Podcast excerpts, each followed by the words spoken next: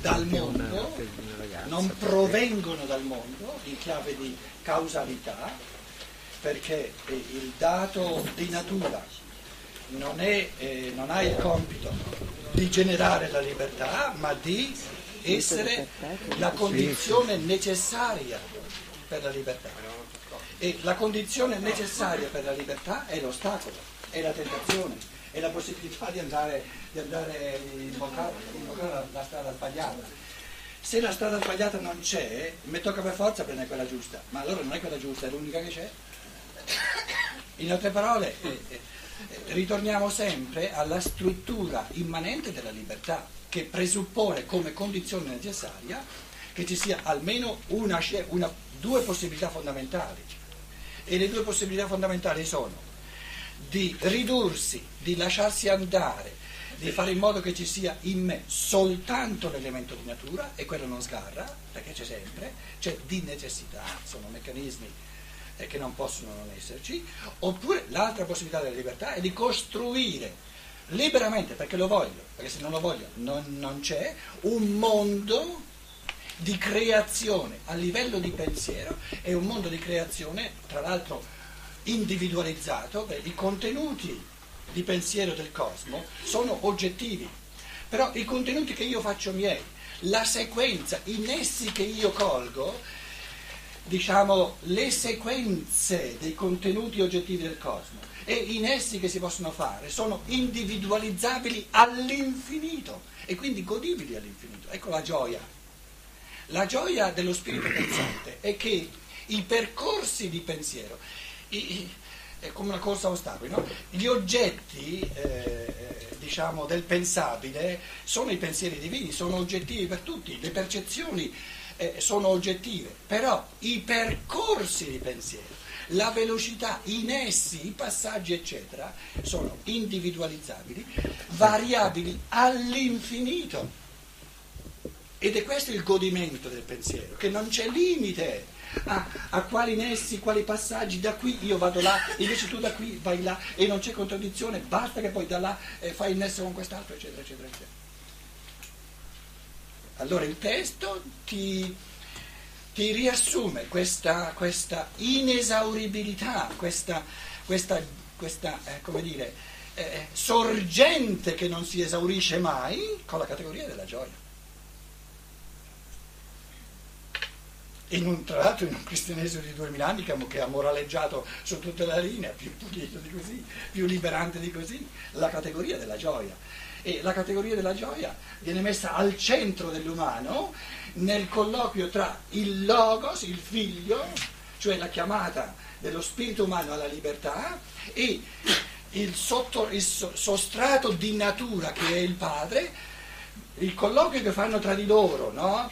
e, e si dicono il figlio dice al padre di che si tratta qui in questa evoluzione dell'umanità e il padre dice al figlio di che si tratta? Si tratta della gioia dello spirito creatore.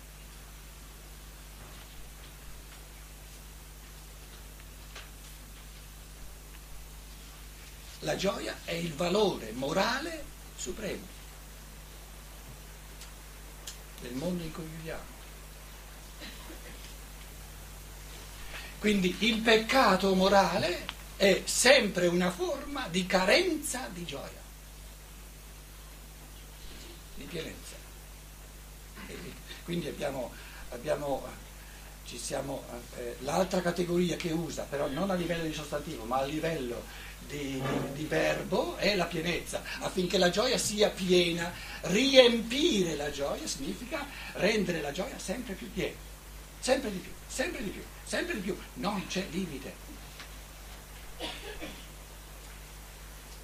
Quindi se io una cosa l'ho capita, mi pare di averla capita cinque giorni fa, non è che l'ho capita, ho vissuto un frammento di cuore ed ed è un pensiero sbagliato dire ma come se l'avevo capito dovrei capire. No, la gioia la devo rigenerare e la rigenero rifacendo il percorso, il travaglio di arrivare fin lì.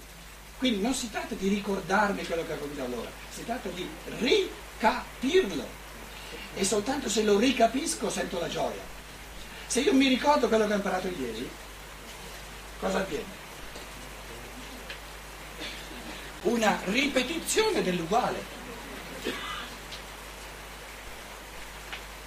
Se io invece rifaccio il percorso, il cammino, tutti i nessi che io faccio saranno esattamente uguali come ieri? Impossibile. E queste variazioni fanno sorgere la gioia. Paganini non ripete. Paganini non ripete. Sempre rinnovata.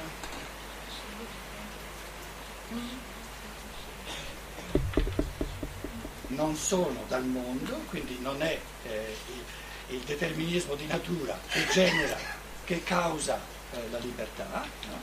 non sono dal mondo, però siamo nel mondo.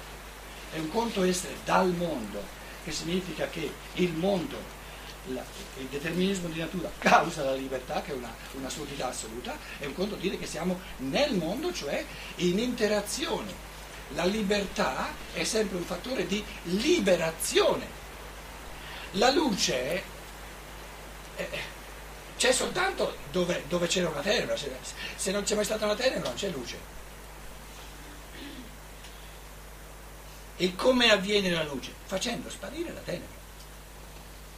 Quindi si deve sempre ripresentare la tenebra, ma come? Non capisco. Allora, lotta, allora, eh, adesso capisco.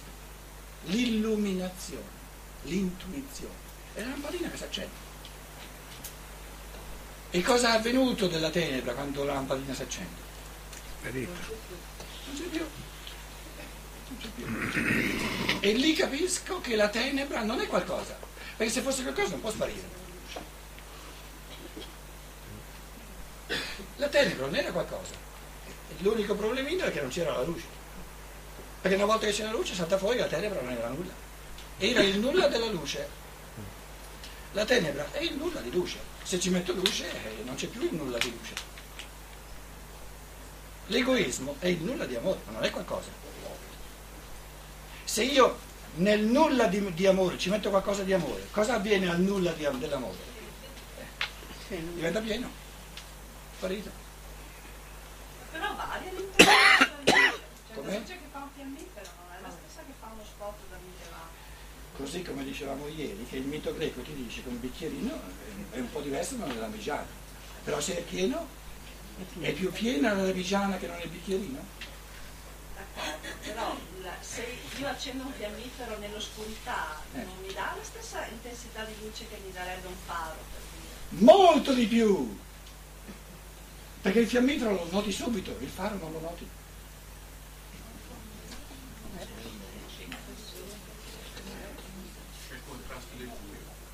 Eh, ve- vedi di più il contrasto? Ma come? Una farina così? Prima non vedevo nulla, adesso se lo tengo vedo quasi tutto nella stanza. Se c'è la lampadina, beh, non fa fatica.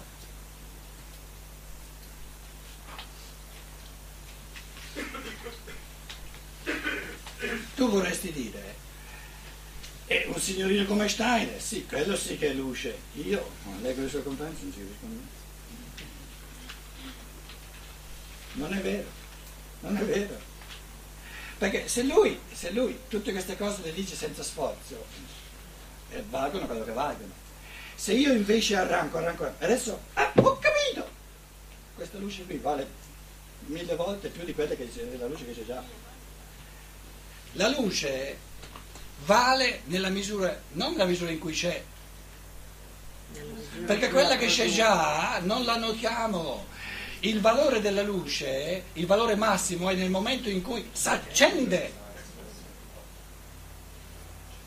E a quel punto lì non serve a nulla se è un faro, se è un fiammifero, si accende. E il buio è sparito.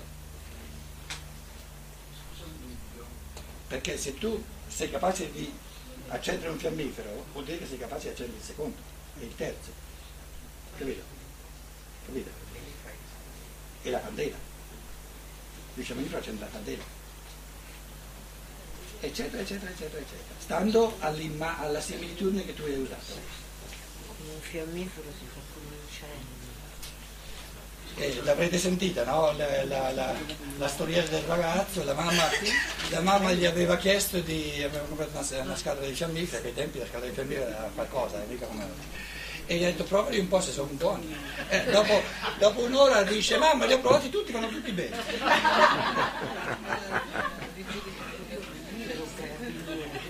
Nella teoria dei colori di Gale si dice che i colori sono interazione di luce e tenue questo quindi pare di aver capito che si intende dire che la tenebra è qualcosa di reale.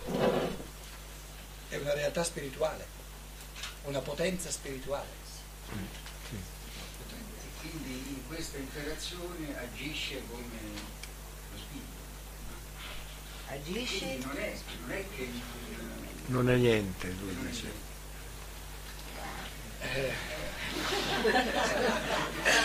Il nulla, il nulla non è niente, è il nulla. Se tu sfogli la, mm, eh, la scienza della logica di Wissenschaft der Logik eh, di Hegel, no?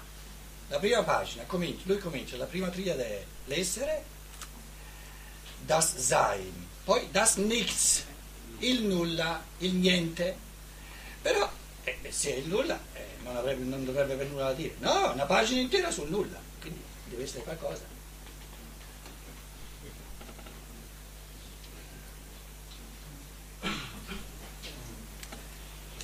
Guarda che, che col nulla ti salvi soltanto con quella bambina che ha trovato la definizione più bella, una Del bambina, del buco.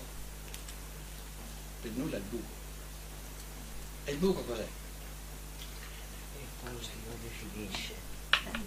Niente con qualcosa intorno. È un niente con qualcosa intorno. Ah, ah, ah, non basta dire un niente, perché se non c'è qualcosa intorno non è un buco. Com'è? Non si può neanche dire, non si potrebbe neanche dire.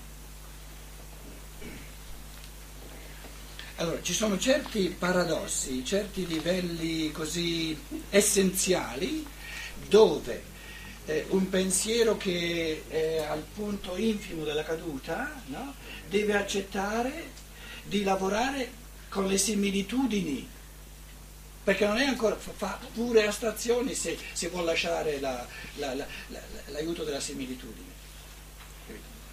Quindi dobbiamo accettare di lavorare eh, parlando del nulla, parlando della tenebra. no?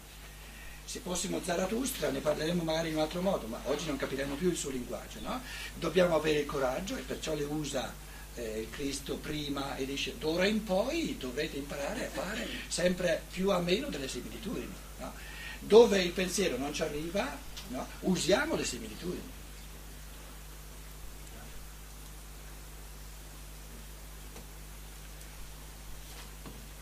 Allora io aggiungevo, il freddo non è soltanto un nulla di calore, è un'esperienza animica.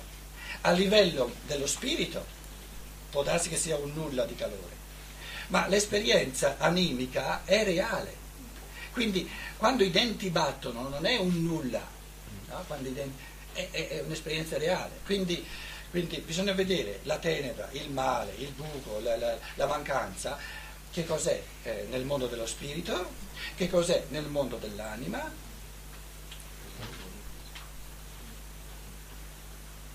Il nulla cos'è nel, nel mondo dell'anima?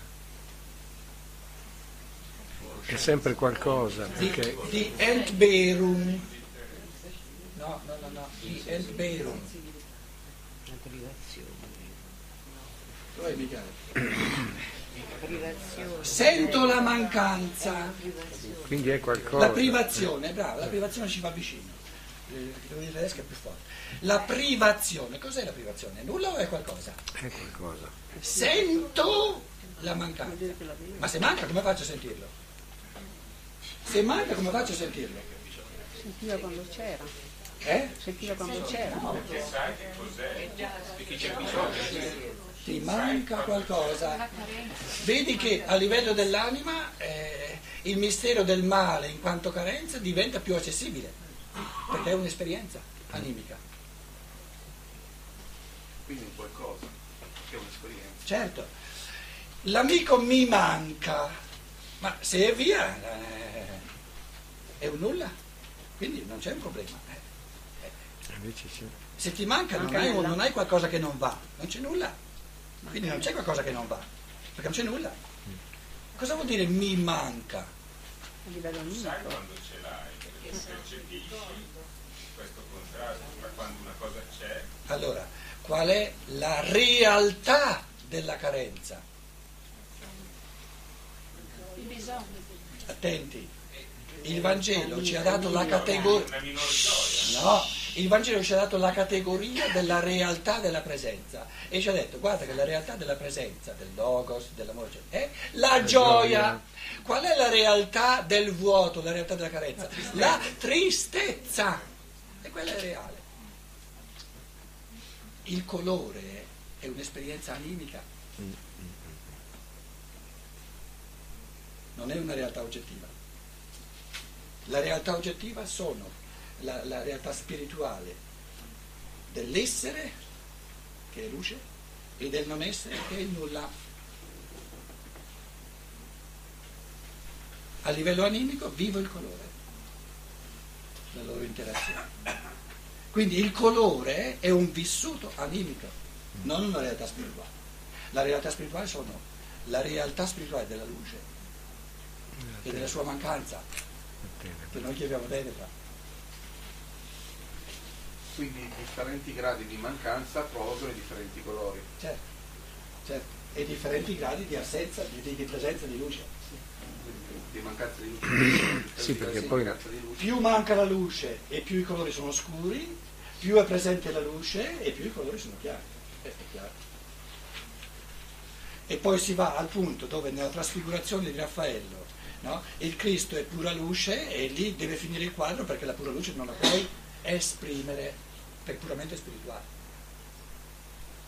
I colori li puoi esprimere, ma la pura luce. Il bianco è il limite del colore, perché? Perché va nella luce poi. E il, il nero è il limite del colore della parte della tenebra, perché oltre il nero c'è l'assenza assoluta di luce.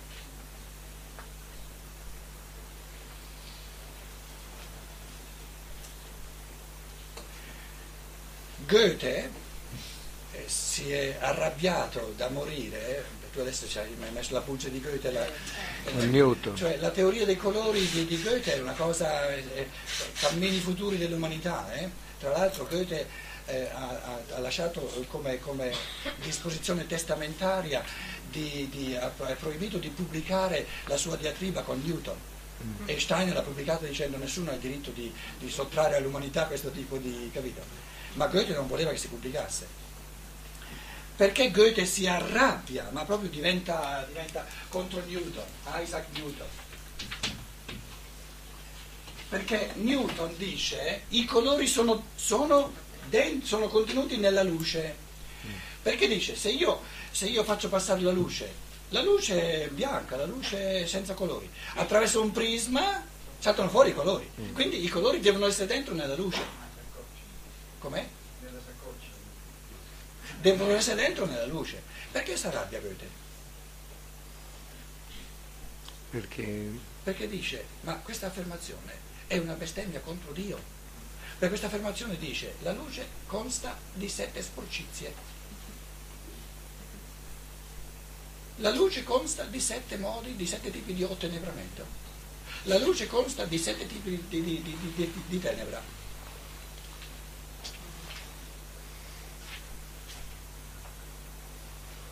Nella luce non ci sono i colori. I colori saltano fuori quando la luce viene a contatto con la tenebra, passando per il prisma. Il, eh, diciamo, scusa, il, il prisma, no? se, se il fascio di luce lo facciamo, lo facciamo passare qui, no? il fascio di luce non può mai essere, eh, come dire, ridurre la dimensione della larghezza. no? Quindi eh, qui deve percorrere, deve passare per più tenebra e qui passa per meno tenebra e la, la, diciamo, il- la partecipazione maggiore o minore della tenebra del prisma è materia, quindi è, ma- è maggiore tenebra che non, che non l'aria. no? A seconda che la tenebra ha una partecipazione maggiore o minore, saltano fuori i colori. Saltano fuori i colori. Quindi i colori sorgono attraverso l'interazione, l'incontro tra luce e tenebra, non sono dentro la luce. C'è la falsa prova. E l'esperimento contrario, cioè quello di far ruotare sette colori e far vedere che viene un disco bianco. No, no, non viene bianco, viene, viene grigio. Viene- Sì, e questo è vero pure, perché Sì. mettendo insieme tutti i colori il bianco non è... Sì. è- Allora tu hai una lastra dietro no? con sette colori in alternativa, o 12 se vuoi, sette. Poi ci metti una lastra avanti con un solo buco, no? quindi tu vedi soltanto attraverso questo buco. La lastra dietro la fai girare e, e- e- e non li vedi separati uno dall'altro i sette colori, no? Li vedi tutti, tutti insieme. Che colore salta fuori? un grigetto, un grigetto. Sì, ma che tipo di percezione è? Cosa viene percepito?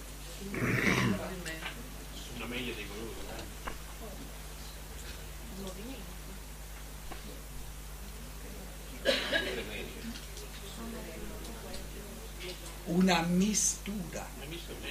Eh, cioè una adulterazione assoluta, dove nulla è puro, nessun colore è puro.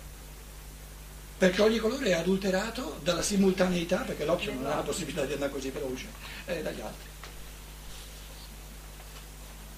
E questo tipo di mistura nella percezione, cos'è a livello del pensiero? La percezione è il fenomeno di mistura, proprio di Dio, capito? E nel concetto, come chiamiamo noi la mistura a livello di pensiero? Confusione.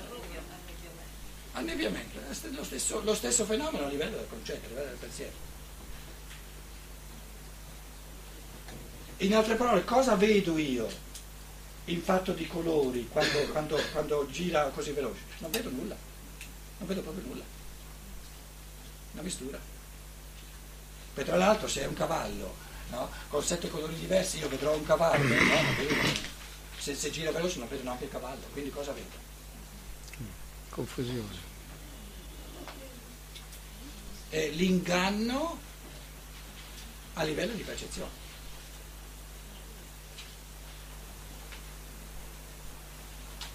Ma tutte le cose che lui ha scritto ah, in- nelle conversazioni con Eckerman dice proprio soddisfatto ma senso pieno, non, non esagerato, di essere proprio contento di aver scritto e lasciato al mondo una cosa che solo lui è stato in grado di vedere fino in fondo. Sì, dice, dice più preci- è più precisa l'affermazione, eh, sono due volumi dei suoi colloqui con Eckermann, dice che io abbia scritto il Faust, va bene, non è una cosa importante, Faust è l'epopea più, più, più profonda che ci sia nell'umanità moderna. Dice per me la cosa più importante è che mi pare di essere stato l'unico che ha pensato i pensieri giusti sulla luce e sulla terra, sui colori. Goethe.